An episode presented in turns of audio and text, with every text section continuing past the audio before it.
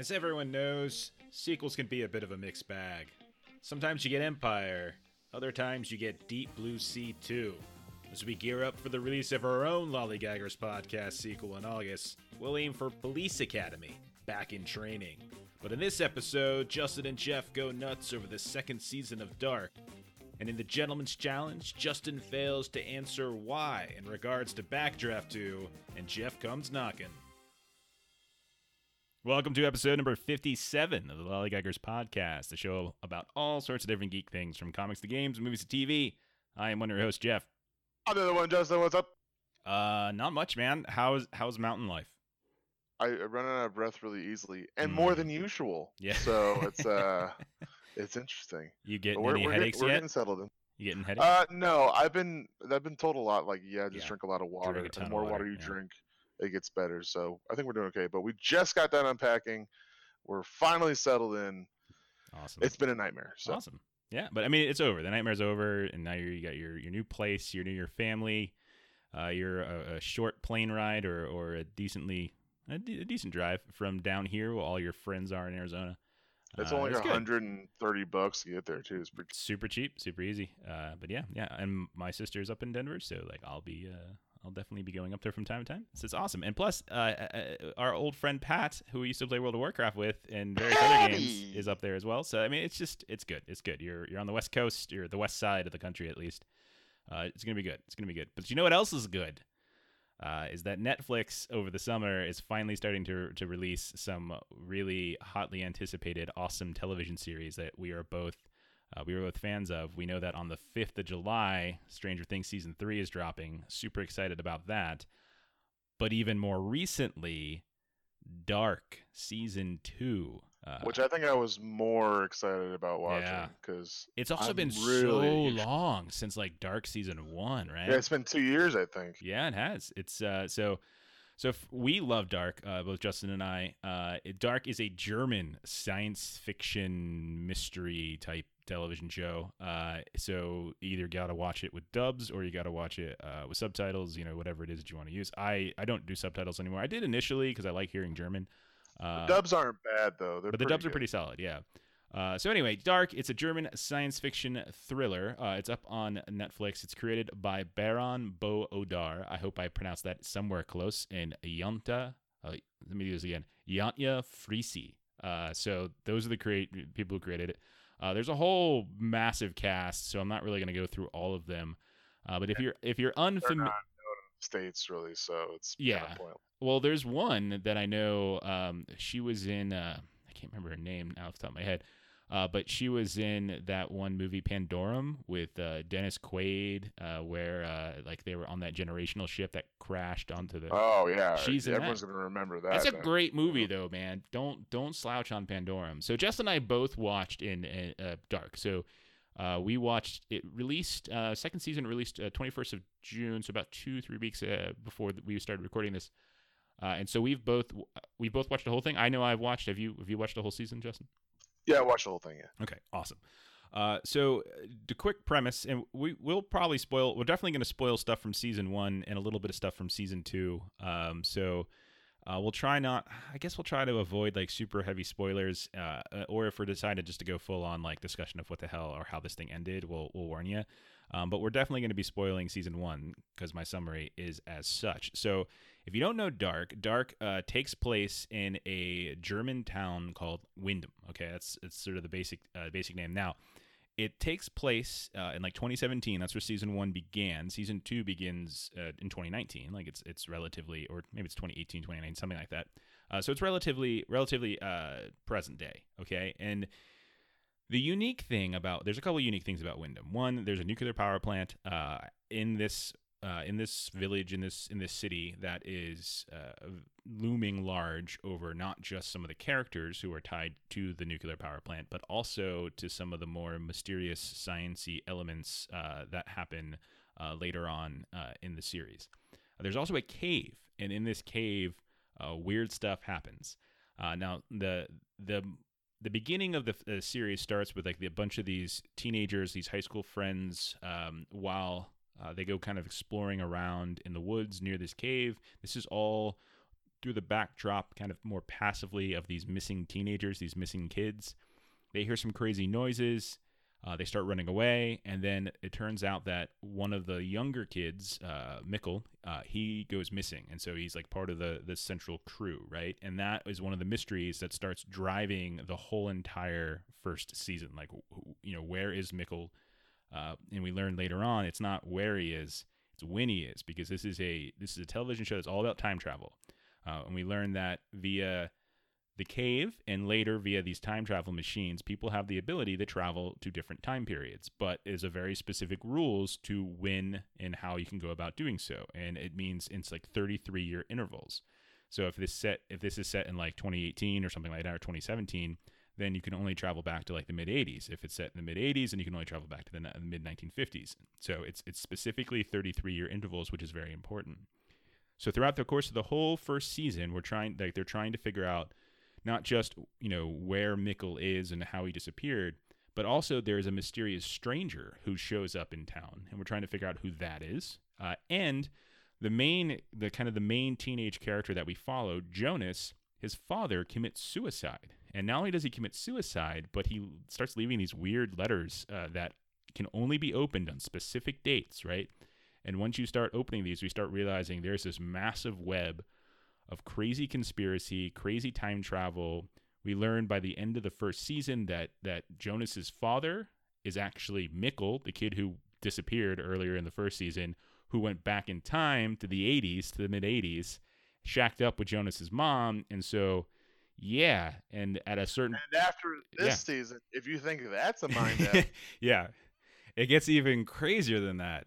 Now, there's all sorts of different families. There's uh, that that are kind of that are really important. So there's the Conwalds uh, or Convalds. Uh, that's Jonas's family. So that's kind of a mixture of him, uh, Mikkel. Uh, there's also the Nielsen's, who is who Mikkel, who's was Mikkel's original family, um, but he's got you know two older two older siblings, a a, da- uh, a sister who is actually Jonas's girlfriend, and an older brother, and he's got a father Ulrich, who's a co- what's going on with aunt nephew uh freaking incest on television these days. I don't understand. So like I didn't watch like the summary before it. I skipped it, and then the first episode, I'm like, I forget. oh man! So I had to go online and like look up the family trees and stuff. I'm like, yeah. Okay, all right. Complex. Yeah, it's it's super complex. Like if you've watched season one and you start season two, I would definitely recommend reading maybe a quick wiki just to get familiar with the characters. Like I was doing that throughout the first episode. I had my phone up and I was like, "Oh, I heard a name. Let me go look that." Up. Okay, yeah, that's who it is. That's who I thought it was. Okay, that's fine. That's kind of what's like for me, where it's yeah. like, oh, okay, who's related to who? Okay, who's this person in the past? Yeah.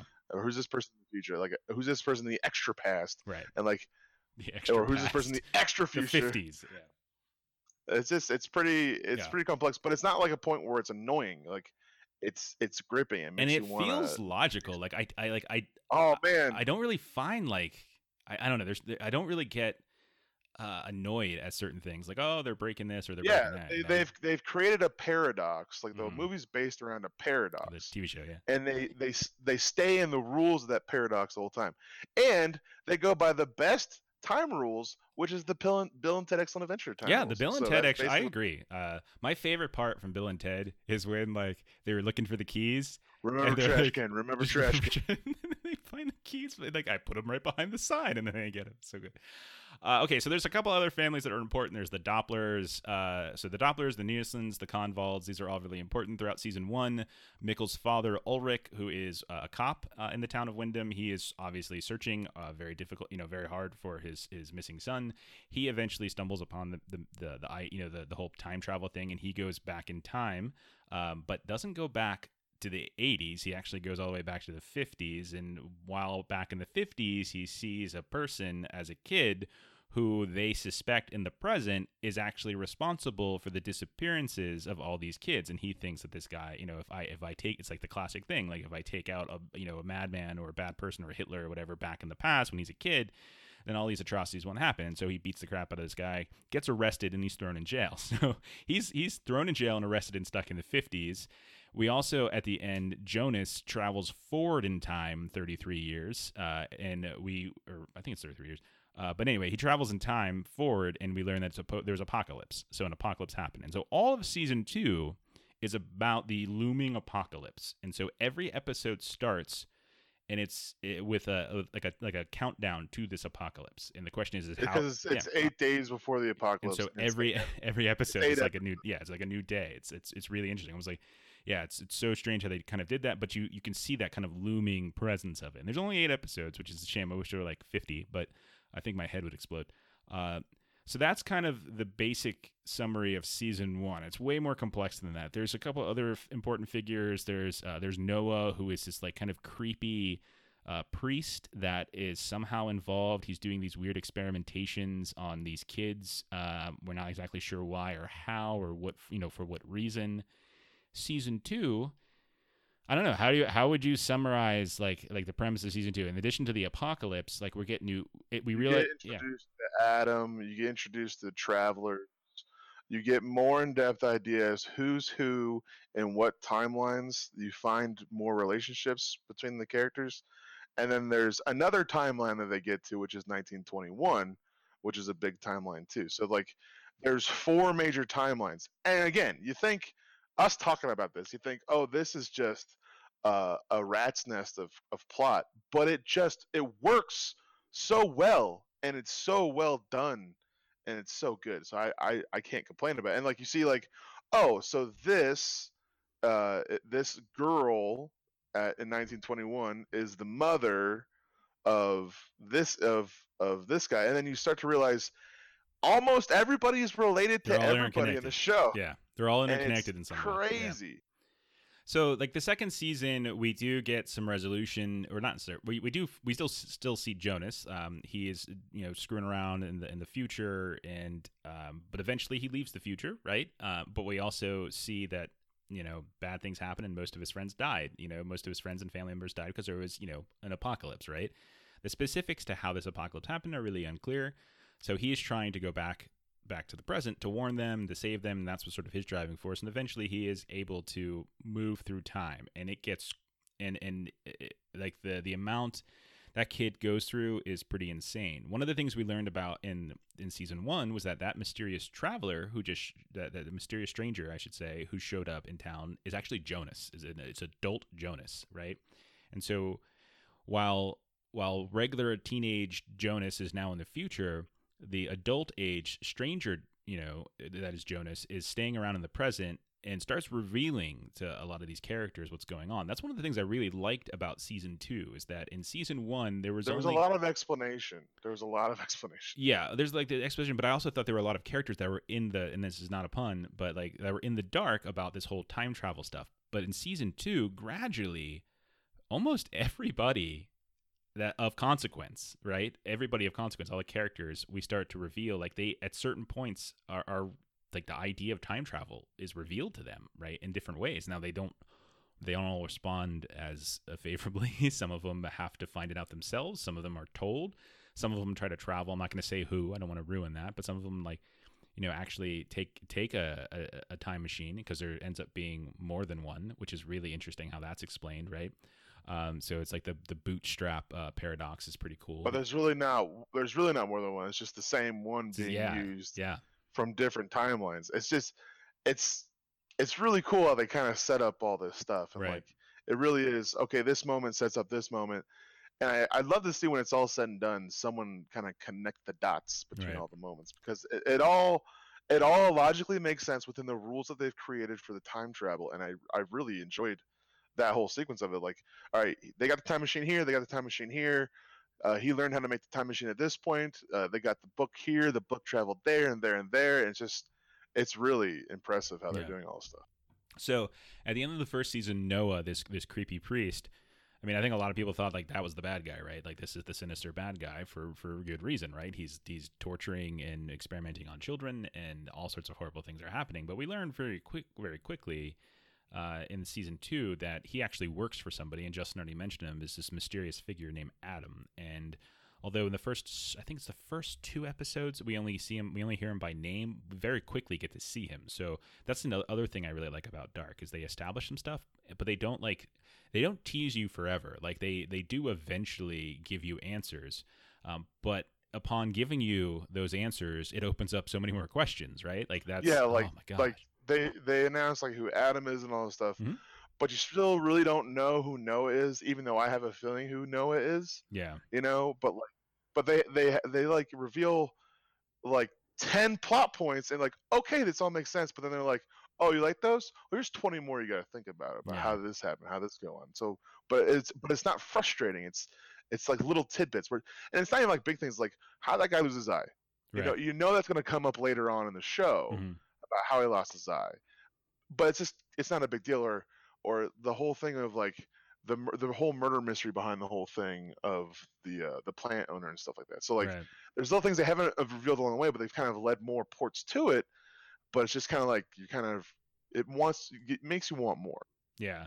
So another new introduction in the second season is because the first season was centered around the the the sort of the investigation into these missing children, um, and they never figured out who it was.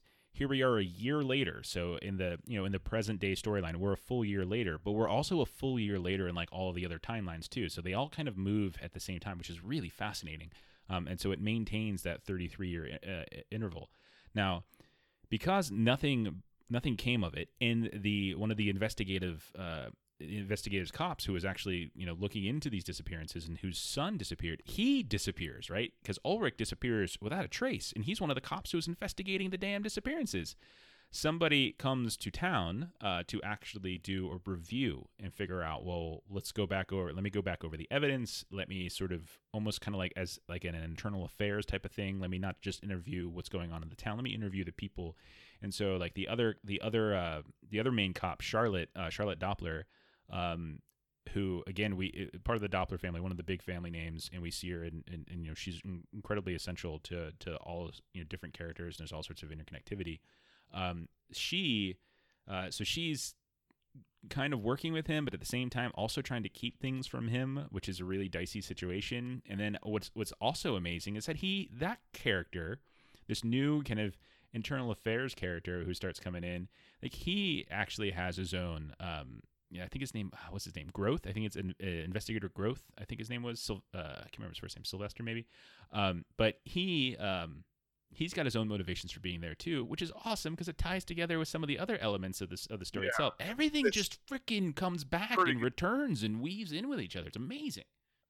I don't know how much further we can go without spoilers. Right. Um, it's because the second season reveals so much and it adds so many more questions, and then the end of it, I think, is interesting yet also worries me a little bit. This, the end of this one I don't opens up. Okay, when when the first season ended and we are thrust into the future, and and, and up, up until that point, the the roller coaster ride we were on was between the 50s, the 80s, and the in the 2010s. Right, that's where we were. Those those three time periods. And okay, we're cool.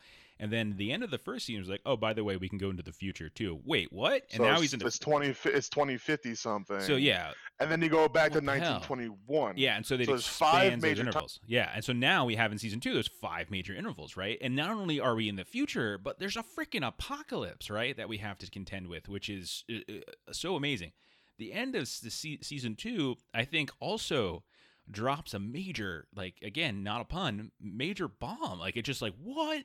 Wait, that too? Like, uh, which I don't want to. But it makes me kind of worry, but also intrigued because I was worried at the end of the first season. I'm like, oh, we're doing post-apocalyptic stuff, but then it ended up being really good. Like it was really good. Every, everything in the far future was really fun to watch. So it's like, I, I, I maybe they won't be bad at it. Who knows? so to me like they've earned it like I, I understand the concerns you might have but at the same time like i feel like the, sh- the people who are running the show and writing the show uh, they've earned it like i trust them at this point you know now the other thing we should say about dark is that it's ending with season three like they're that's it season three it's All over right, so that's a big thing too. Like Mm. the fact that they came into this whole thing with a beginning, middle, and end. Oh, so there's it. there's clearly three three acts to this. right They knew from the beginning how it was going to end. Yeah. And it shows in the writing. oh it's so good it man. shows in like in the in the paradox that they've created. So I'm really excited about watching. I was I was like on I don't know one of the, one of the sites I, I I check for like uh for like TV news and stuff is called TV Line, and you you know you should never you should never check internet forums and stuff like that, right? But I look at the comment section, that's a terrible thing to do. But like, there's some people who comment in there and they're like, I can't believe they're canceling Netflix is canceling it again. And like, they're not canceling it. They just like they're done with the story, right? Like, not every show should go on forever, right? Like, like shows, especially shows that that have a continuous storyline, like Dark does, right?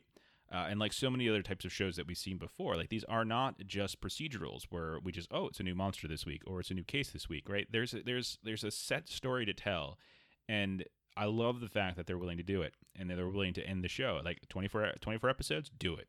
Like i've like we've talked and i've talked with our friend wobbly because we're both huge lost fans right and we've always wished like man i wish lost would have come out in an age of netflix and hbo and stuff like that and been like let's do a short controlled you know 40 episode series. Let's not try to hit 100 let's not go crazy. Let's keep it tight and controlled. And i feel like if, if they would have done that from the beginning the way that dark does and they would have known like their story arcs i feel like we're just going to get tighter better story. Like i oh, i always feel like the experiences that we have in a story are only like they're only worthwhile if the if what how it ends matters you know? Like it's got an end. If if things don't end then nothing really matters prior to it right? And so i love on top of that, that too like the difference in a 22 episode season and an 8 episode season makes a big difference right. because there's a lot of filler episodes in the 22 episodes. Like you think oh more time to tell story but like uh, not really. Some of those episodes are just pointless and just dragging your feet. Right. Every moment in this show matters. Or throwing like what happened. Or, or, just clogging the signal, right? Like one of the complaints about Lost is like by the very end they're like, oh, we didn't get answers for this, we didn't get answers for that. Like, but I would contend that none of that stuff was really all that important, right?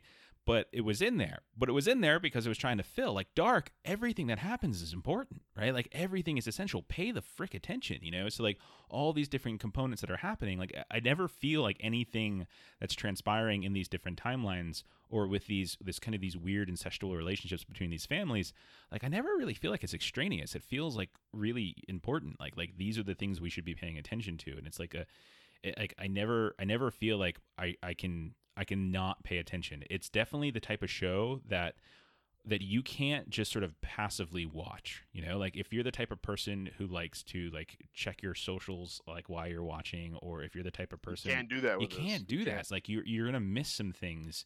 Um, and it's not just because it's you know it's it's foreign language it's german language you know german language. Like so if you're doing subtitles like there's that. It's also just the complexity of these storylines all right, so do we want to go a little bit into spoilers? Yeah, let's do like let's do like two or three more. Let's do like two or three quick thoughts here about the end. So, if you we, we tried to talk as much as we could around it without giving any major spoilers, but at this point, here's your warning. Okay, we are about to like completely spoil the hell out of some things when it comes to Dark. So, if you don't want to be spoiled about season two of Dark, stop listening now. Skip forward. Uh, listen to our listen to our gentleman's challenge for this week. It's pretty funny. Uh, and uh, yeah, yeah, and come back and listen to this part and tell us how stupid we are uh, once you see Dark season two yourself. So here we go. Last warning. Go.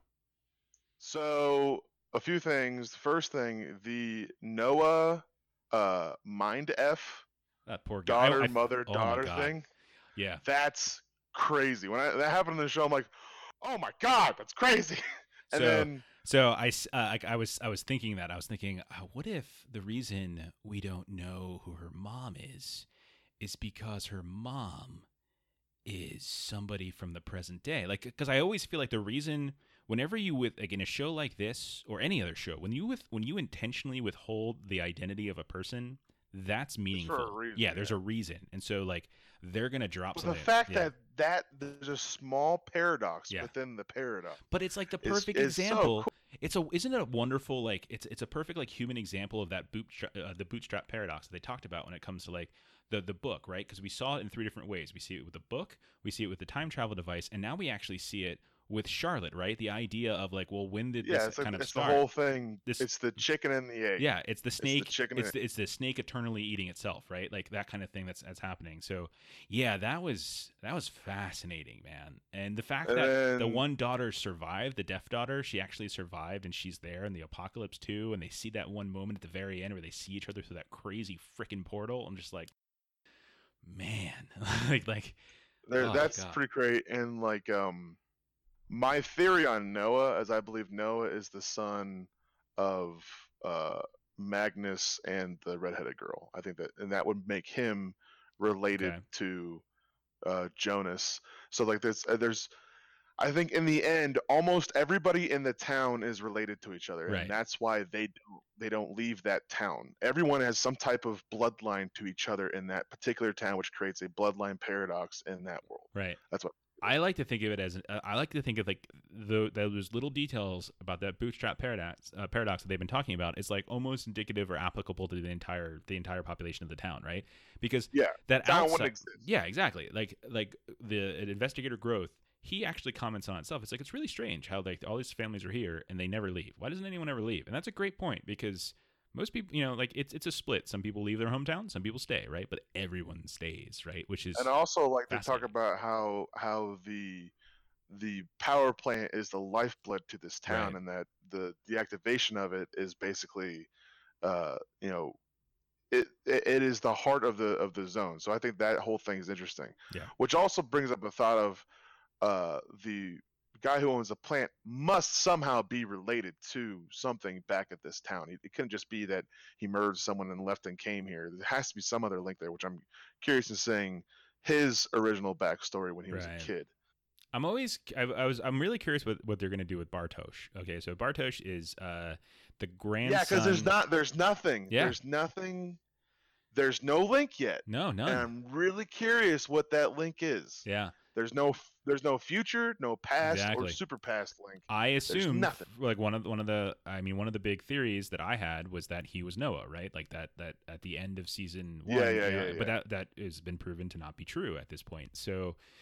it's really interesting. I'm also really curious about like who's who's good and bad, right? Like this notion of like who's doing like who who is the light? Who is the dark? Who's the right side and it's of this it's whole it's curious too because like like you can understand the motivations of some of these people right? Because like the whole idea like there's two different competing forces and what the apocalypse is basically doing. So the idea is that this is cyclical. The idea of this world is cyclical and people have been reliving like this crew of travelers and whatnot have kind of been reliving this same sort of pocket of this world.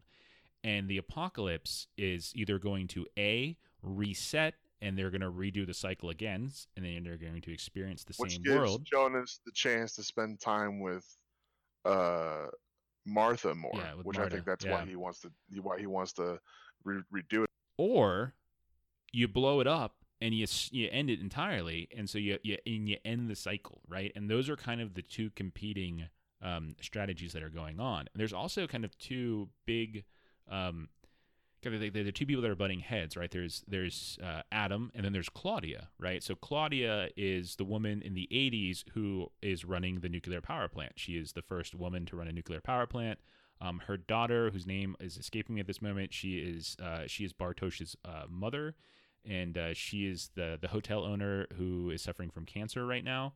And then Claudia, in the present day, like she's like this creepy old woman that's super dirty, and she like travels all over the place, and she's all knowing and whatever. So it's like kind of like those two competing forces between Adam, who we know is Jonas, uh, at least allegedly, whether he, you know, I assume he is, right?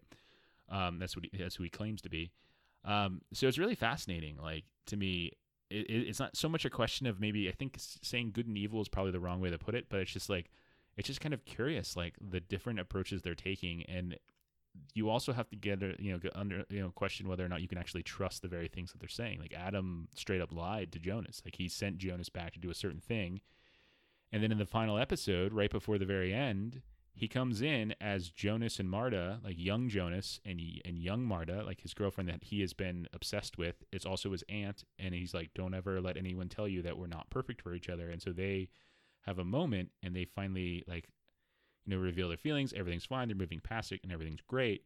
The apocalypse is about to happen, and they're going to go into the bunker and save themselves. But then in comes old old Jonas, Adam, and just kills Martha because he needs Jonas to feel that pain. Because if Jonas doesn't feel the pain of the loss of his girlfriend, he could never do the very things that Adam needs him to do. Because that's yeah he what won't happens. be motivated to do the things he needs to chicken do. and egg, right? Like, oh my god, mind blowing. But so my concern about the final part is when you go multiple reality. Right. So we should we should we should probably explain what happens. So after after old old Jonas slash Adam kills Marta, just shoots her in the stomach, and he leaves. Jonas has to sort of make a decision. He either has to stay with Marta and try to save her, which he's not going to be able to do, or he can chase down Adam and stop him. And a third option shows up because all of a sudden there is a new person who comes into the building, into Jonas's home, and it's freaking Marta, but it's Marta from a parallel universe. And which opens up so many other questions and it makes me worry because like when you start playing with that then like you open up a full can of worms but like that's how i felt with the first season though you know and it ended up being really really good so i'm excited Yeah. i hope they don't take two years again to do it Oh, please don't. because because it's just because we're not going to be alive show. then. Let's be honest. Like with how, Yeah, yeah. how unhealthy we are. I've I I am so enamored. with- I watched all the episodes in like three days. I'm so enamored with this show. I love it. awesome. Um, I think it's probably one of the best sci-fi shows I've ever watched. Yeah. and it's just so good. And uh, I can't say enough about it. I, I if you haven't seen Dark, you gotta see it. I would hope as that as- you're not listening to this part if you haven't seen Dark, right? I hope the only people listening to this are the people who like us, who are crazy fans and just like sped sped watched it, like just completely binged it. I watched it in two days and like my head hurts still. and I really tried finding a moment that didn't make sense, like Yeah, uh, logistically, and I can't. I can't. I'm thinking I, I, I before next season, I might just rewatch like the whole thing, start to finish, and then watch the final season. So I'm gonna be because I used to do that with Lost all the time. Like whenever the new season comes out, I would, I would rewatch the previous season, and I've done that with like Twin Peaks and a couple of those types of shows where there's all sorts of those weaving storylines that you have to keep track of. Um, yeah, I'm I'm super into it. One of the thing, I mean, like I get your concerns, but at this point, I'm willing to trust them. And the other thing is, I like that they're just leaning into it, right? Like hey, we're crazy. We got time travel. Now we got parallel universes, which makes sense because those two things often are kind of combined in certain shows and movies. And I think it, it, that kind of does seem like a logical place for them to go. I like that they're leaning into it. Like, go for it, and we'll see what happens. You know, so uh, I, I 100% concur. Like with Justin, this is this might be the best like just science fiction show I've ever seen. It's not my favorite show of all time. That's still the leftovers, but this is really this is probably top five for me all time. Like this show is so amazing. Like I just think it's fantastic. all right. All right, it's dark. Go watch it Netflix. If you uh if you listen to all that and you haven't watched Dark yet, wait like three months so you forget everything we just said and then start watching it. That's what you should do.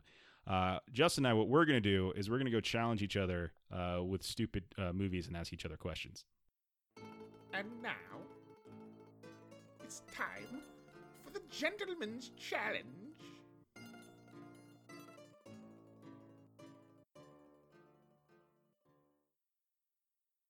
So the Gentleman's Challenge is a segment we do here on the Lollygaggers podcast, where Justin and I like to give each other homework assignments. Now these homework assignments tend to be things like watching a movie or a TV show that we know the other's probably not going to like. Uh, sometimes reading a comic or playing a game.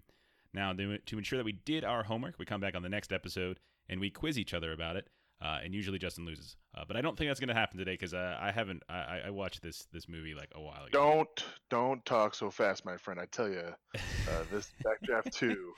Whoa! Uh, a spoiler, man. We haven't announced that yet. Gee, who's going first? Do you want to go first then, since you just let the cat out of the bag with what your? Sure. Yeah. Okay. Go I ahead. guess I guess. You just you So, just uh, you just ruined it. Okay. Go.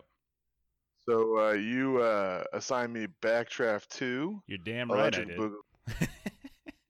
Yes. Um, so the first note before I say anything is terrible. This is terrible. what? Um, what? it's it's a real bad one. Are you one. So crazy? It's got Donald Sutherland in it. Come on. you're right. It does. So uh, Crazy. it's written by uh, Gonzalez Lopez. I believe it's H- Helejo. Uh, Yeah, that sounds totally G. right. That's that. That sounds exactly exactly right. and it is written by uh, Gregory. Uh, oh, I think it's Wyndon, and so he also wrote the first backdraft, and he also wrote uh, cult classics Highlander and Highlander Two.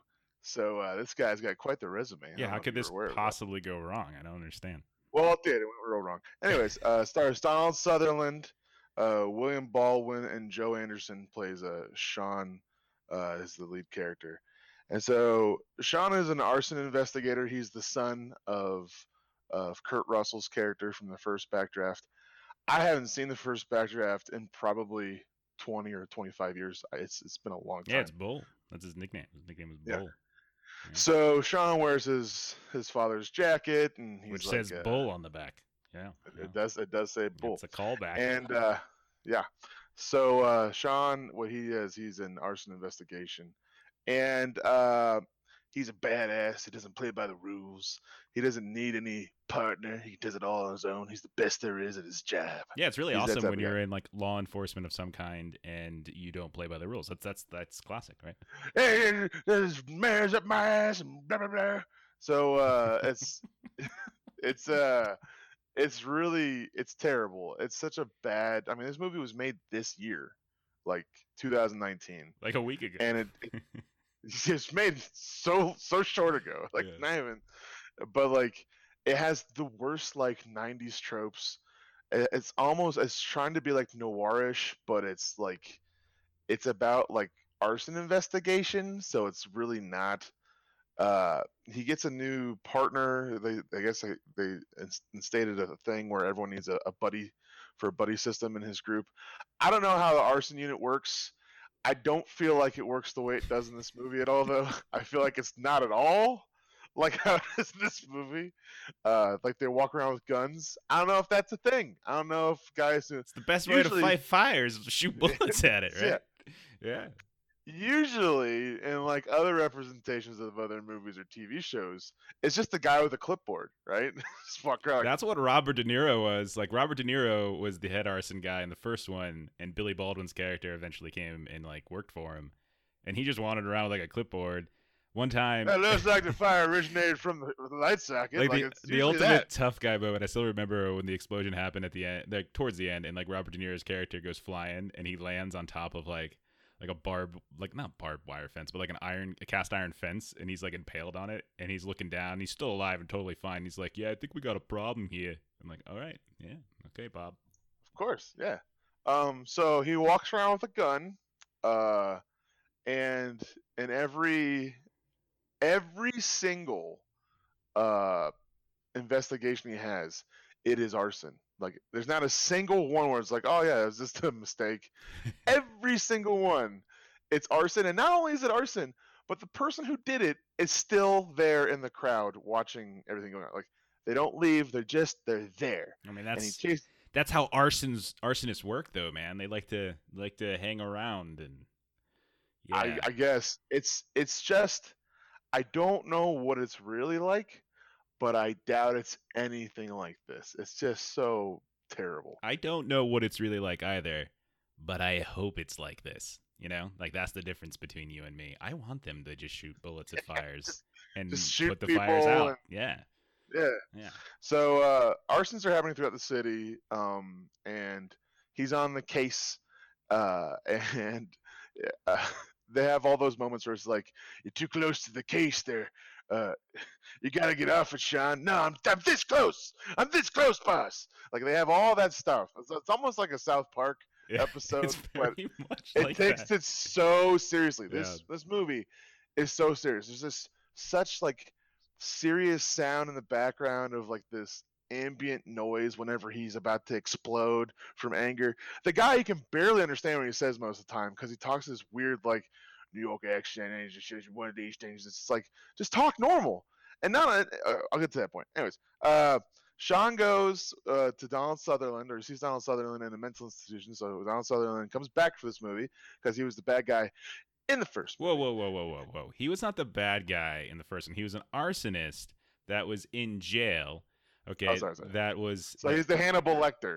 Well, I mean, I guess you can say that, but he was a contact that Robert De Niro's character used to sort of get inside the mind of the arsonist so that they could capture, you know, Scott Glenn from the first. I guess they kind of did that the same way in this one, but it was done with such terrible writing and conversation that none of it that they were talking about made any sense. It was just, it was terrible. So he goes and sees Donald Sutherland. He's old and um, on the edge of death. That man, he does not does not look great. I don't see him lasting much longer. But great what, actor. what are you doing? What, are you pred- It's, uh, Wow, I'm you're about- I predicting have the a- of old I have, a, I, have, I have a death poll of Donald Sutherland that has. Anyways, uh, so the DoD, I guess, had a fire at one of their facilities where they were containing a warhead. Uh, again, this fire is connected to the two previous fires that he had before. Uh, he has he has moments in a garage with a dog that shows up out of nowhere that he doesn't want to name because he's too badass to name the dog, uh, and he's like trying to test out like what could have caused these things, what could have uh, set these things off, why was the room why did the room set on fire the way it did. Sean gets too close uh, to the situation, and the uh, arsonist puts a bomb under his bed with a pressure trigger. And so somehow, even though his girlfriend probably weighs 120 pounds, when she leaves the bed, it doesn't adjust at all. Because if you just if you just kind of like put your arms out a little bit, I don't know if you knew this, Jeff. If you put your arms out a little bit, you can you can just uh, manipulate your weight to be 120 pounds more. I don't Yeah, if back you you back when we had a weigh in for wrestling and stuff like that, and that way we just, we just put your arms You out to the side. Arm- Suddenly no, you're in a different weight class. Yeah, if you want to get if you want to get smaller, you just put them real tight yeah, in your yeah, body. There you go. and it's not as heavy. Uh, so he does that, and then Billy Baldwin, who plays his uncle, comes to help him, and they don't wait for a bomb unit. They don't. There's nothing, and somehow also not only is this guy like a an expert in finding out where fires originate and arson takes place, but I guess he's a, a bomb unit disposal guy because he knows how to disarm every single bomb. He knows what a bomb is without even looking at it. He knows everything that's Mm. happening. Uh, so Billy Baldwin goes underneath the uh, the room to the room below and starts knocking a hole to try and uh, get the gas out. And then when he does that, it explodes, and then Billy Baldwin dies. But here's my question in that moment: If that's how it explodes, wouldn't have it exploded the same exact way if Billy Baldwin didn't do anything? And in the same case, then Sean wouldn't die either way. He just would have been thrown up into the air by his mattress again. Hmm. That would be I, I that didn't make any sense to me. Anyways, he finds the warehouse uh, or like the shipping docks where they're keeping the the warhead. He finds out uh, kind of like what's going on. He's stealing the warhead to take it to another country to blow it up. I don't know. It's stupid. It's a very dumb uh, uh, plot line. He finds the guy, or he finds the place, disarms the bomb, finds the guy, pulls out the gun that he has because arson investigators have guns and says, "Get out of the car." As we His part, yeah, his partner comes up. Partner gets shot. He gets shot. He shoots the bad guys, and then uh, the bad guy's like, "Ah, is this place still going off?" Because they never really talk about the motivations behind why this guy wants to blow stuff up. And then the guy probably has like five lines in the whole movie. It's terrible. Um, and then he goes and uh, opens up the door to open up for the warhead, and when it opens up, you get probably the most cartoonish ending I've ever seen to a rated R movie in my entire life. So he opens up the door and it sets off a trigger that makes the jet of the rocket go off, and he instantly turns into a skeleton and falls on the, ground. he turns into a smoldering skeleton and falls on the ground. And then that's it. And then uh, Sean and Maggie get away and it explodes. And it explodes in such a way that it wouldn't have been a threat anywhere where it was going, even though it was a warhead. So, like, why did I? It's just, wow. So, um, it might be one of the worst deaths I've ever seen in a movie. So, a couple of notes I have here. Uh, I said the is he in an arson unit or in bomb disposal? The other thing I said, there's so much said in this movie, so much dialogue, yet nothing said at all. You know what I mean? Like, wow, There's that's so many- pretty deep though, if you think about it, right? yeah, yeah. Yeah. There's so many. They're talking about like bomb or like types of like uh like fire materials and stuff like that. Like the viewer knows anything about any type of uh, flammable materials. Like the they're just talking about it so nonchalantly, like uh, uh, the, the burning point of blah blah blah blah blah. It's just I'm, my brain just had to turn off because it made no sense. Yet they don't speak to each other at all. Hmm. She's like, Maggie's like, I, what do you need, Sean? He's like, I'll tell you about it later. And he hangs up. She's like, what? Just, just talk to her. Just say, hey, I'm going to the docks. Yeah, I got no time. But like, you had a full day. You could have called her back and or sent a text message. It's 2019. Get your sidekick out or something and talk to him. And say something.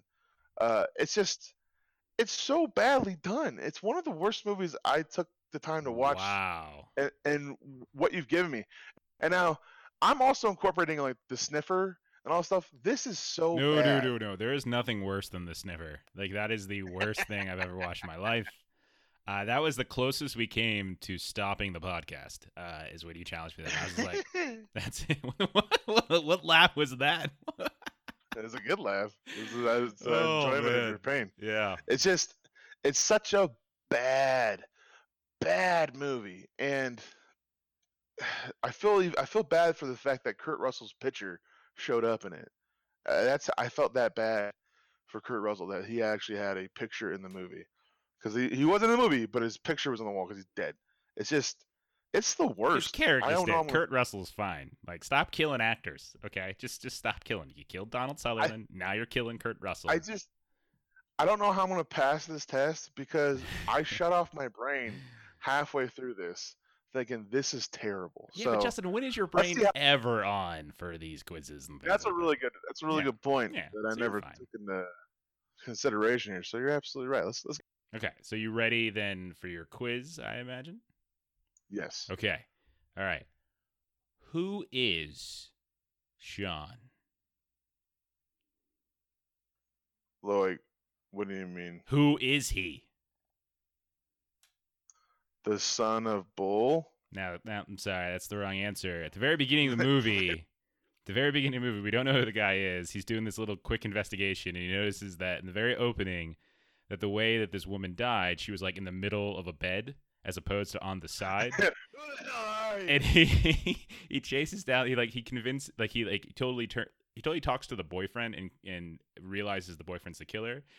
And calls the boyfriend out for it, and the boyfriend tries to run away, which is dumb. And then immediately gets knocked down, and the guy's like, "Who are you?" And he's like, "I'm a fireman." I'm like, "No, he Stop. he, he asked you what your name was, uh, not what your profession was." Uh, but yeah, yeah. So that's oh they my call god. me John. They call me Sean Fireman. So my fo- the follow up question I had to that was, and I and you you can't you can't answer this one because you got the the first part wrong. But was, did you want to stop watching the movie as badly as I did after that, that- moment? That Thirty particular- seconds into the movie, yeah. I was like, oh my god, this is what I'm in for. I'm like, okay, holy Here we- crap! here we go. Yeah. As is wow. I don't know how the guy who wrote this also wrote Highlander. It doesn't Mm. make any sense. Have you watched I guess- Highlander recently? It's, Yeah, but still, it's doesn't have a not great bad, but dialogue. Cocaine must have done a lot to this guy in the 80s. Oh my And god, you al- you always go back to thinking it's cocaine. Okay, all right. So, uh, question number two. This is I thought a little sight gag. I thought was pretty funny. Uh, so, what kind of business works across the street from Sean's favorite diner, which he goes to a couple times? And so, like, there's a there's a couple moments where the camera lingers for a decent amount of time on this business across the street. So, I can't remember. what's You the business and what's its slogan? Ah, it's a shame. Mark me down for nothing. Well, you're I in Colorado now, so you should know all about this. It's a weed dispensary. Uh, Oh. and the and the slogan is serving potheads since uh yeah I forget, and that's the that's the slogan. I thought it was really funny. Maybe laugh. I don't even remember that. Yeah, it was uh, I don't know maybe 15 minutes, 20 minutes in something like that. Um, okay, so question number three. So w- the biggest like the the case that sort of triggers the, everything that goes down is that these kids get blown up on Halloween while they're trick or treating, and like they go to a person's door. Is the question why is this kid opening their door with their own hand? Is No, but I. I I did think about that. I'm like, why are you This opening? child's this child's breaking and entering. What's going on What do you here? I'm like, I've done. I used to go trick or treating. I don't think I've ever opened anyone's door. You know, when no one opens up the door, I just try and walk in Yeah. for the candy. That's yeah, what I. that's- I'm just gonna go in there, and if there's no candy, I'll take whatever else they got. I'll go through their sock drawer, and I'll find whatever I can. So, so these kids get blown up, which is really sad, and it triggers everything. Now, the kids buried something in the hunter's backyard, so they're the surviving kid, I should say. There's Like, a triceratops. Good, good, good. Okay, so you got the first half of the question. Now, here's the second half. Now, we learned in our last episode that Justin was so scared of Jurassic Park when he went to the Uh-oh. theater with his mother that he Here was forced to leave. So, Justin, did the mention an illustration of a dinosaur uh, cause you to stop watching the movie and start watching Mario Bros instead? I'm just curious. Um, yes, that and the moment where Donald Sutherland said that he and Sean were the same, both sent me into such a a a, a, Sure. a, a spoop that I had to leave and watch uh, Mario Brothers twice within the viewing of this movie. So yes, which uh, underrated. All right, John Leguizamo, one of the best Luigi's I've ever seen. Anyways, go on. that is correct. So you get full credit for that one. Good, good, good. Okay. Uh, okay, now, next question. This is a multiple choice question, and I don't want you to go off the board. You're going to be tempted to go off the board because you're a creative Okay, fella, all but I, you, you need to right. stay on the board because there's a correct Oh, answer in this right. list. We like to, you and I, make jokes about sequel names, and we think that every sequel should should essentially have the subtitle Electric Boogaloo, right? So Backdraft 2, Electric Boogaloo, Jaws 2, Electric Boogaloo, which actually makes sense for Jaws 2 because they electrocuted the, the shark at the end. Anyway, which of these subtitles would have been better, or which of these titles would have been better than just the very plain Backdraft 2? So here we go. And, and you Okay, have six choices to choose from. Ooh, there's so many choices. One of these is correct. One of these you'll get half credit for, and if you get and all the others you get no points. Okay. Backdraft two, backdraftier. Okay, that's A. B. Backdraft two to the. Wait, I said it wrong. Let me do that again. Backdraft to the future. That's B. Here's C. Backdraft two, backdraft in the habit. Okay. Here's D. Backdraft to the minors. All right, I like that. That's a that's a major league reference. Okay. Here's E. Backdraft to back in business. That's a barbershop reference. it's a cla- that's a that's one of those rare barbershop two references. Uh, and then finally, num- this is F. Episode five. The Empire Strikes Backdraft. I can't even get through these. I'm like, uh, so one of these, me- you, you pick one, and if you get it right, you get full credit. If you get it, if you get the the second, there's like a secondary answer you'll get half credit for. But any if you pick all the other four that are duds, then no, no, you don't get it. So I have to go backdraftier. I think that's probably the best one wow, because Wow. it's a Die Hard reference. mm. is it? It's a good one. Yeah, Mm. Die, Die Hard Two, Die Harder. Wait, Terrible. I didn't even mean it. I don't think I even meant it as. I don't remember. I made this quiz a week ago. Uh, but that is unfortunately the incorrect answer. Uh, Ah! the correct answer is Backdraft 2, Backdraft in the Habit, because it's a Sister Act 2 reference. And when you have a chance to reference not Sister Act 1, screw that movie, but Sister Act 2, you take it, right? And then I Yeah, am obviously. shocked that you didn't go with the second answer, which would have gotten you half credit, which was Backdraft to the Minors, which was clearly a major league reference. Yeah, As a yeah, Cleveland yeah. Indians fan, I just I'm amazed. I'm just amazed. I just really like the backdraftier because it's such Yeah. a long name. It's, It's good. backdraft to backdraftier. I think it would have been even funnier if they just would have just done backdraftier. Like that's it. That's the title. You figure it out, right? Isn't that amazing? or backdrafts, like a, uh, a plural? pluralization of it, like like Alien and Aliens. Yeah. you get to. They should have done Also, they, they they said the word backdraft I think twelve times in the movie. yeah. So just so you remember what movie we're in. okay, and then the final question. Why? uh, So that to, to, to give context, why is there a sequel being made to Backdraft after 28 years? Why? uh, I think the writer uh witnessed the uh, producer murder uh, hooker or something, and then the writer also has Billy Baldwin on retainer at all times. So it kind of was a perfect storm as to which to get another movie made for the writer uh, who witnessed the hooker's death. So that would be my Wow. guess as to why. Why? That's why.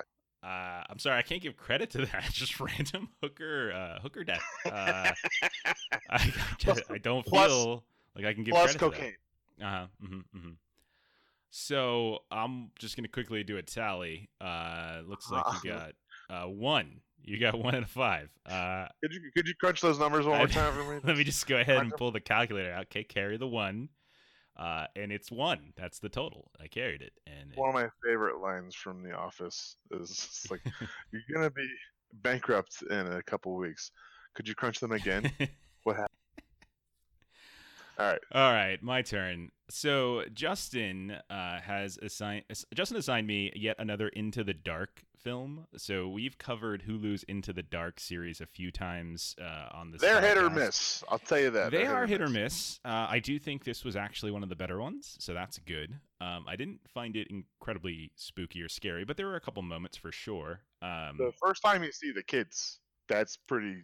kind of. So let me let me just give you the, the quick the quick rundown. So they come knocking. It's on Hulu. It just it just came out. It's there every month. Hulu's coming out with basically a new hour and a half movie. It's like a like, but they're quality movies actually for the most part. Some of them are weird. Some of them are pretty pretty generic. Um, but this one specifically.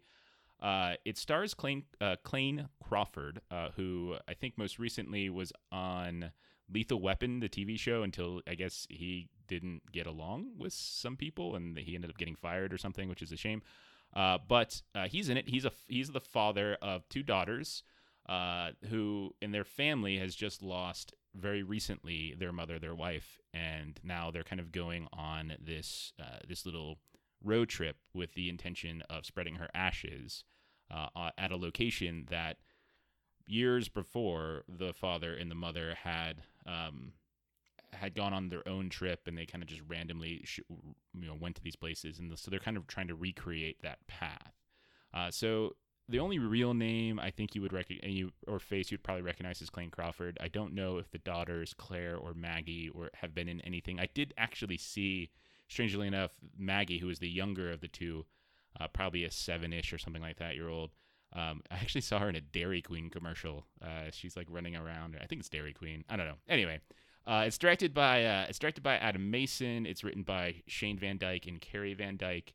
Uh, and overall, it's pretty solid. Um, it's about an hour, 25 minutes or so, so it doesn't really uh, outstay, you know, it doesn't really overstay its welcome.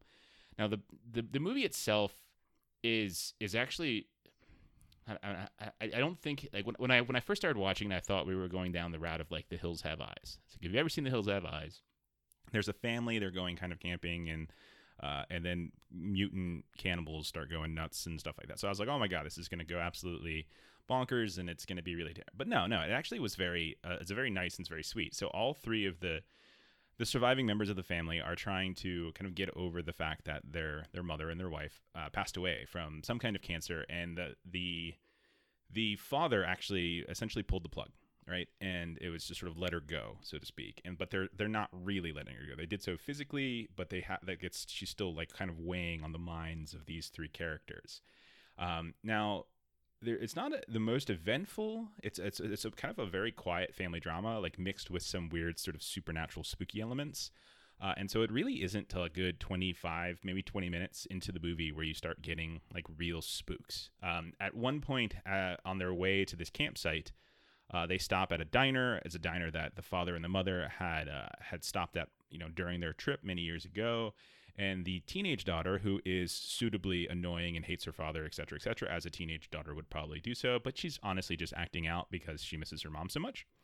Uh, but she gets a, a sight of one of these one of these kids that are going to start terrorizing them and they have hoodies on and they have these weird kind of masks uh, or doll like doll heads kind of if you think about know, the way a doll head looks, but they don't really have eyes. They're just sort of empty. It's almost like they're hollowed out, um, the hollowed out faces of a doll's mask.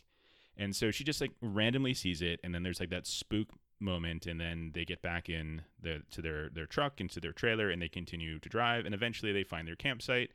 Uh, they set up you know their their basic campfire, and they start you know making dinner, et cetera, et cetera, et cetera. Now the first night, someone starts knocking as the title would suggest, on the door of their camper. And there's no reason at this point to suggest anything, you know, to, to think anything other than this is just a bunch of teenagers being punks, and that's exactly what the father thinks. Uh, but there is a little bit of a ten- there's a little bit of tension there, like they don't go outside, and he's like, you know, can they come in? Because they, they, they keep asking me to come inside the trailer, and he says no. The teenage daughter says no, and eventually he goes outside to kind of to shoo them away, but they're not really there.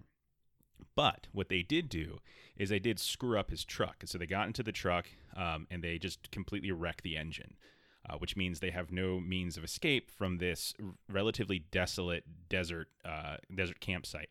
And there's really nobody else that they're sharing this campsite with. It's just like this big empty area. And so the next morning, the father goes ahead and starts really early in the morning, uh, before the youngest daughter Maggie is up. he goes and he's going to hike up to the up to the road so he can get signal because they're not getting signal on their cell phone and he's going to see if he can kind of flag down and get some sort of truck down here to maybe tow the tow the truck away etc now strangely enough um, it, there was a road. He could have just like followed the path back up to the main road but for some reason he like decides to cut across you know the wilderness. I don't know if he was thinking he was finding a shortcut. This isn't really explained because he stumbles across another campsite except this one's abandoned um, and as he starts to explore it there's all sorts of these weird things that begin uh, that, that he starts seeing. First, there's a like a row of water bottles that have been laid out uh, outside, like in in full visual view of the window of this camper. Uh, there, when he goes inside, there's a dead body inside that has self-inflicted um, wounds, like it, like they cut the they cut their wrists and killed themselves. There's bottles filled with their urine. Um, start and there's like weird pictures, like as if written, as if drawn by a child, like it's another father that maybe brought their kids and there's these little crayon drawings of like these these little you know stick figure kids being taken away. And so our father nathan uh, he uh, he kind of starts to come to the conclusion that there's this isn't just your run of the mill teenagers but there's something really sinister going on. Now i don't know if he thinks anything supernatural yet but he definitely thinks something sinister and he starts to panic. He starts to try to call um, his daughter his, his teenage daughter claire on the radio but she's not answering because they have this little like two-way radio but periodically throughout the movie, the classic, oh, the you know, there's there's signal interference going on that kind of prevents them to communicate properly and increases like suspense and tension. It's kind of a it's a it's a cheap little trick, but like you know it works. It's fine and it kind of makes sense, I suppose, especially since there's a little bit of that supernatural element that starts to sort of dive into this. Now he panics uh, and he starts running back. Now on the other side, back uh, back in the trailer, uh, both of the both of the, the the daughters like they're up. Maggie's maggie gets up and she's upset that the father left without her because he kept saying he's never going to leave her because you know they're worried you know it, it's sort of equating the idea of him disappearing with the mother leaving them um, when she passed. Um, and at, at a certain point she she disappears from the trailer. And the teenage daughter claire she's starting to panic now and she goes chasing after her. She kind of hears claire's voice um, uh, or excuse me, she hears uh, Maggie's voice and she wanders off and she finds this kind of old, um, this uh, this lot that has a lot of old uh, like tow trucks and um, other kind of leftover camping, you know, you know, camping equipment and like just it looks basically like a junkyard essentially. And she sees her her sister kind of playing around and dancing, and she also finds a little doll because Maggie likes to make these little dolls, and she's like making her own little family. And it's the the mother like the the doll is of there's one doll per member of the family and one of those dolls is of, of the mother who's got red hair and it's and, and loves lipsticks. Okay. Uh, then at a certain point, um, Claire kind of has to go inside uh, what looks to be a shipping crate, and in there she starts like getting weird sounds, like people, you know, like she starts hearing her mother, and like like like she's, I think she even sees her mother at one point, but it's her mother like at the at a very late stage of cancer, and perhaps even like you know undead version of her mother, and she freaks out. She starts running back to the to the camper all of them eventually make it back to the camper and everyone's okay. Now, they decide to stay uh, instead of, even though they had plenty of daylight they could have left, but they decide to stay instead of like running up to the together because they all had, you know, different reasons to be panicked at that point. And that night is where kind of the shit hits the fan. Uh, and they, the, these little spooky little creature thingies start, um, start coming and knocking on the door again and they start and they draw the fa- the father outside because he's super panicked at this point. He doesn't realize that they're like ghosts or something, right? Um, and so he goes outside to try to shoo him away. He hits one of them with a shovel, and he gets baited in because the kid starts crying. And then that's when they start charging at him. He dives into his truck. He hi- he like and he is like stuck in his truck while his daughters are stuck in the camper, and they're about you know 100 feet or so from each other, right? And everyone's kind of getting haunted by the mother one way or the other, or something like that. So like the father is like seeing his wife uh, through the windshield of his truck, and she's like looking as beautiful as pre-cancer, you know, like before she had lost all her hair and before she had got ravaged by, you know, by this terminal illness. Um, the daughter, the youngest daughter, for reasons I don't understand, gets locked in the the bathroom, like because as as the teenage daughter and the father are trying to communicate again through that two way radio, Claire thinks that there's something wrong with the radio. She, she decides to go to a different side of the camper, and in doing so, she apparently has to lock Maggie by herself in the bathroom. Uh, and then she starts getting uh, the Maggie starts getting haunted by the mother, who's trying, who's like knocking at the window of the of the bathroom and says, you know, will you let me in? And like Maggie eventually does, right? And then when Claire and Nathan, who event, who eventually escapes uh, with some kind of clever positioning, um, the two of them kind of break into the bathroom together now, and because Claire is freaking out because she sees the dead body of Maggie and she swears she's dead, and we see it too. But when the door opens up, we realize it was just like a hallucination because whatever these creatures are with these little black hoodies and these weird doll faces, that they have the ability to kind of get into their minds and sort of affect some sort of hallucinatory uh, moment, right? And so then they go hunting to try to find Maggie, and so they run all the way back uh, to that to that junkyard, and that's where they find Maggie, and they have to kind of confront the fact that they haven't let the they haven't truly let go uh, of of their mother of the of their wife, and so the father goes into that same shipping container, and then that's when he, you know, he to, to the face of this kind of ghostly image of his wife, he says, "You're not my, you know, you're you're not my wife. You know, you're not you're not Val." So, um, and so he kind of confronts her. Then out in the in the junkyard itself, uh, the teenage daughter she pours out the the mother's ashes as she's being kind of bombarded by these little kids, and in doing so, that kind of frees whatever curse they had, and they're able to kind of leave peacefully. And so everyone actually lives. So strangely enough, this is a horror movie where like no one really dies, uh, at least not like on screen. Like there were previous deaths, but uh, but that's essentially the movie, right? That's like the whole thing. It's got a it's got a fairly happy ending. Um, but it's pretty well done. I gotta say, like I was I was surprisingly impressed with it. Uh, I don't think it was slow.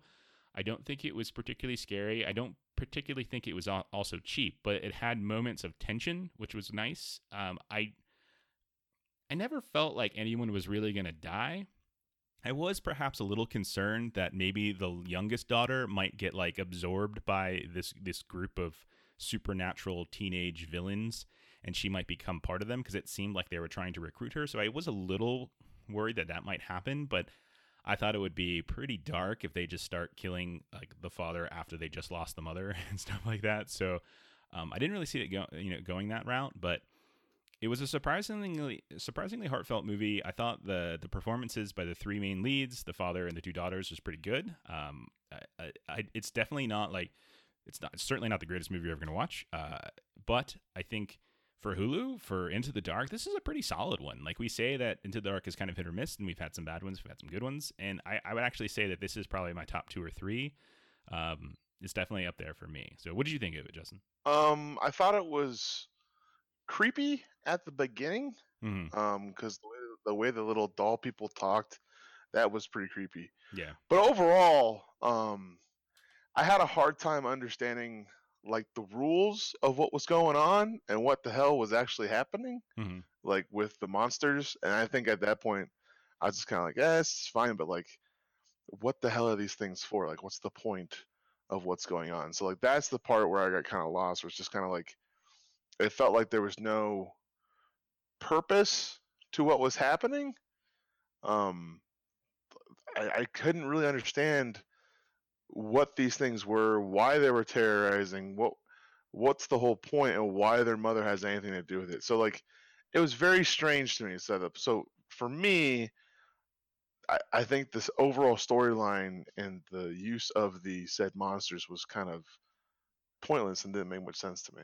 I agree with that part. Like I felt I, I definitely like the main three performances. I definitely like all the kind of like the meaningful family storyline going on, but I definitely agree with the idea of like what the rules are because ultimately they they're not none, none of the three are hurt and they've actually moved on to a better place because they've been able to sort of move move past and like accept the fact that their mother is gone at this point, right? And they're not mad at each other, you know?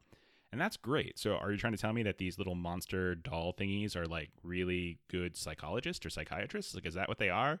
Then how do you explain the fact that there is another dude, the other guy, different, yeah, yeah, who's slit his wrist? And so I thought it would have actually been helpful if there was some more lead up context for for this. Now there's a little scene here or there where like there's missing children, like like you see when they when they're stopping at a gas station, there's like a couple signs for missing children and stuff like that. But that's not enough, you know. So it's like, why didn't they, you know, why why kill the other guy and steal his kids, but not kill this guy and steal his kids, right? So like I totally agree that that felt it felt really inexplicable. And then there were also times where they were just capable of you know interrupting cell signals and interrupting radio signals and stuff like that. Like it's I said just, before, yeah, it felt convenient. I just like there to be. I like there to be like solid rules Yeah. to what's going on. You know, if it's like, especially if it's like a supernatural thing. Yeah. Like set the standards of what's happening, and then you're fine. But like it, it seemed like none of this made any sense as to how these things worked, their point of existing, or like uh, the reasoning of the different motivations that they had and why they wanted the little kid. Like hmm none of it makes any sense. Like at the end of the movie, he's like, "Oh, he's, he, they don't want me; they want her. Right. Why? Well, what's the point? Like, it's there's no reasoning for that. so Yeah, it's I think I think we have to like like we have to kind of just intuit it. Like we got to be like, oh, I guess they just want the little girl to join them. You know, it's like one of those things where like, is there a re- was there some sort of? It's like the classic. Was there some sort of travesty here in the past or tragedy here in the past, and like like that haunting ghost is now like recruiting other ghosts or something like that. I'm not not really sure. Um, and I agree. I totally agree with that criticism, and that I think that that's probably my largest criticism. But to me, like the family storyline was enough. Like I stopped seeing it as like a horror movie, and I stopped caring about like the supernatural elements and just being and just going with it. At that point, I'm like, all right, whatever. Like this is all just a vehicle for them to kind of get their catharsis at the end. I feel like there's a lot better therapy sessions someone can Yeah, have. I uh, definitely don't think this is a, this is something you should get over the Yeah. the grief of the loss of a family member. Right. You know, and to get like emotions out. I think there's a lot better routes Oh yeah, than uh whatever the hell this was. yeah. Yeah, but All right, so you ready I- for your questions? I then? thought I still think it was is pretty solid. It felt like a really good supernatural episode. You know, like a like an episode like that without the funny jokes here and there. But yeah, I'm ready. Let's do it. Right, I didn't have a lot. Um, It's a kind of a it's kind of a light movie, right? Like there wasn't a ton in it. it's it's and also it, it's pretty slow and they, there's a couple interesting things like there's like long shot moments where they're trying to build tension Mm-hmm. but like then it doesn't do anything and i, and the ten- another it thing i liked tension okay. I thought it did okay at that. the other thing i liked is i liked uh when they're in that shipping container how like the mother showed up behind her and it, they didn't say it they didn't like notice anything about it maybe just like a small tint of score changed but it wasn't like hey you know what i mean Hmm. like it was oh that's that's creepy yeah. like I liked I liked that. Like that stuff they did with that stuff, that's good. yeah, they really it- didn't rely heavily on jump scare. Like I'll say that. Like that, I thought like there were moments like that that would that would definitely unsettle you, but I didn't really think that they went too hard. Which I heavy. Yeah. appreciate Mhm. more. The fact that she doesn't notice what's going on and the audience is like, What the Yeah, hell was that? it. I Yeah, like that. Alright, so first question. Okay. What was the answer to the youngest girl's twenty question game? Oh yeah. Um. Oh crap. Okay. Oh my god. Yeah, I remember this. Okay, so they're having so they're having this 20, 20 question game around the campfire. Maggie's doing it. The dad knows the answers. Like he basically asks the right questions. Draws it out. He oh my god. I'm trying to like I see it. I see it happening. The dad definitely knew the answer. Oh man. I feel like it was like a fictional character, like a cartoon character or or like a like a superhero or something. Drives me nuts because I know I know exactly where this happened, but I don't remember the actual details. So I'm going to I'm to say I don't know. It was R two D two. Gosh Was the answer. darn it. Yeah. Yeah. Yep. Yep. Alright, so next question. Yeah. Who did they go on this trip for? Um, I mean, I think the teenager at one point said that they were going on this trip for their dad because it was like it was it, they, they they weren't going on this trip for mom. They weren't going on this trip. It was like specifically for him. Like he was the only one who wanted to do this. Uh, so I know that that was her answer. I don't know if there's like another answer outside of that. Um, so yeah, I'm gonna say that. They went on this trip for their mom, and then they're like, "Well, mom's dead," and then the girl gets upset and runs. Yeah, but like the teenager was like, "No, mom didn't want to go on this. We went on this trip for you. Like this is something like that." Okay, that's fine. I'll, I'll give you a half credit for that. Oh, that's so generous. I'll give you a halfy, Cool, cool, cool. a little, a little halfy. Okay. Alright, Okay. Next question. Next question. Uh, they're talking about how uh, Maggie's like making her like her little uh, her little dollhouse and stuff, and they're talking about like the colors they use for her mom and all. You know, they're kind of like talking about the little dollhouse and everything. And then uh, they asked a question that I think is a really important question in this world, Jeffrey. And maybe you can answer this better for me. But is there such a thing as too much sparkle? No, that's like that- what a uh, no. Of course there is no. There's no such thing as too much sparkle. Are you kidding? No, no. There's no such It's thing. as really a question about life when you think about it, No. and I think you're absolutely right. Thank there's you. never, there's never too little room for sparkle. There's never You too can always have more- sparkle. You can always have more sparkle in your life. Much, right, much like Jello, there's always room for sparkle. See what I absolutely. Yeah. All right, next question, uh, and this is a, a pretty important question that I had when I was done with this movie. Okay. It is. So this is a pretty important question. I had this question when I was done watching the movie. Is, uh, what the hell is this movie? What? What do you mean? That's really vague. I need more direction. Because by the end of this movie, I was very confused about everything that was happening in it, and at the end, I just sat there going, "What the hell did I just watch?" So, can you answer that question to me in a cons- I feel like I, I've already explained this, but it is a movie about a father and two daughters who go on a camping trip to confront not only the ghosts of their mother, but these ghosts of like these evil lost children in this camping grounds. And by confronting the latter, they're able to come to terms with the loss of the former. Sure. What I like to think though is that they went to this campsite and these kids were trying to challenge them to a breakdancing competition, but they never they never had the right idea as to how to deal with them. They thought, "Oh, let's fight them. Let's not let them in." They wanted to get in there so they can lay down their cardboard and that's what I think it was. So, I'll accept your answer. okay. But I feel like they never understood their side that that junkyard and everything was was their breaking grounds. You know what I mean? So, because I like to think that this is uh, they come at night, Electric Boogaloo. That's they, what I think. they come knocking. Uh, they come knocking, Electric Boogaloo. Yeah, Okay. Okay. I'll give I'll give you full credit for that one. all right? Okay. Thanks. So you get yourself two and a half points for uh, this week, and once again I have been crushed. wow. So uh, uh, par I thought uh, I thought for sure you were gonna get the why question for Backdraft, but then you just started murdering hookers, and I was like, no, I just can't give I can't give credit to that. I mean, why wouldn't I? it was I so easy. Like you could pretty much just say anything that was kind of funny and didn't involve murdering hookers, and you probably would have been okay. All right, you ready for new quizzes? Yeah, I guess. Okay, uh, you got something for me? I do. So I thought let's get Jeffrey back. Let's find a a sequel to a movie that was once good, but then the sequel's garbage. And so I, I looked around. Um, at first, I saw uh, d- uh, Into the Blue 2, um, but the first movie wasn't good. So I assume the second movie wouldn't be good either. That's the one with uh, Paul Walker and Jessica Alba. Uh, so there's a sequel of it on Hulu. Uh, I thought maybe you might like seeing that. Is it like, called not." Is it called Into the Bluer? Yes, it's, yes. Into the bluer. Did they change the maybe they changed the color? Maybe it's into the green. into the, into the yellow. Uh, so, but I didn't want to do that. I thought that might be copying. No, but it's bit. got it's got to be And a I saw- secondary color, right? Because blue is a Yeah. primary color. Oh, this is brilliant. This is brilliant. And then I saw Robin Hood that had a. uh, uh, Jamie Foxx and. I thought that looks pretty terrible. But I was like, no, no, no, no, no. I don't want that. Instead, I want to give you an actor that I know you love. So recently, uh, a movie came out on HBO starring one of your favorite actors. Refer- that is like a sequel to a, a TV show that came out a long time ago. Deadwood. Your one of your favorite actors is Timothy Olyphant, correct? That's true. Yes, yes. I think he's. You also love video games, right? You, you can't get I know- enough of them. I think I know this is all the time. okay. All right, so for you, I have given you the the Timothy Olyphant classic Yep.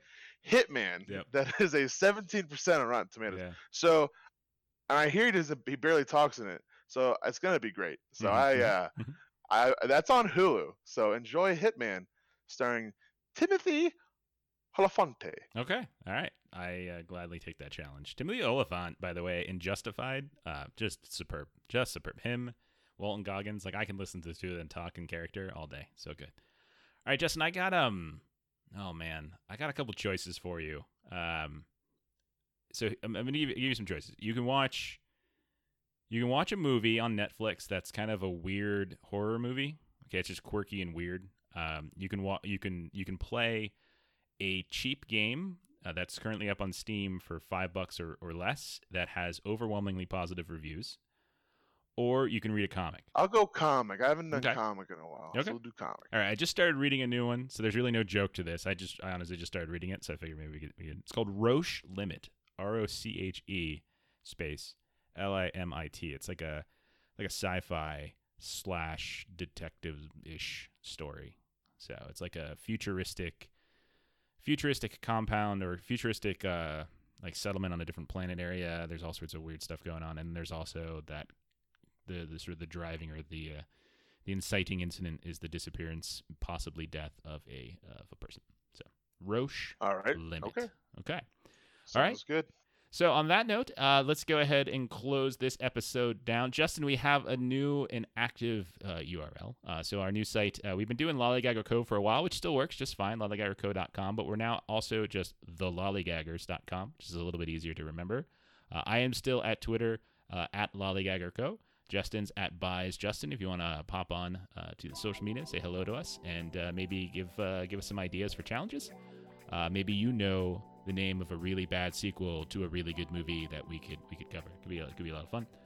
Uh, other than that, if you could, uh, if you're listening to this, if you like what you're hearing, if you wouldn't mind dropping us a little review, maybe giving us a subscribe, anything like that, that might help help these little algorithms get our our podcast a little bit more notice uh, on some of these systems like Stitcher or Apple Podcast or anything like that.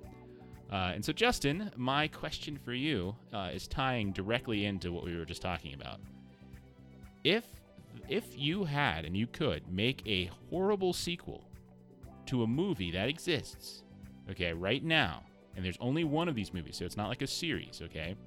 What would that that movie be? So what, what would the sequel be, and what would be the title slash really brief one sentence plotline? All right. So my movie would be the sequel to Minority Report. Okay. And in this movie, uh, you would still have the telepaths doing like the precog stuff, saying when crimes are happening, but it's against only white people, and it's called the major- the majority report.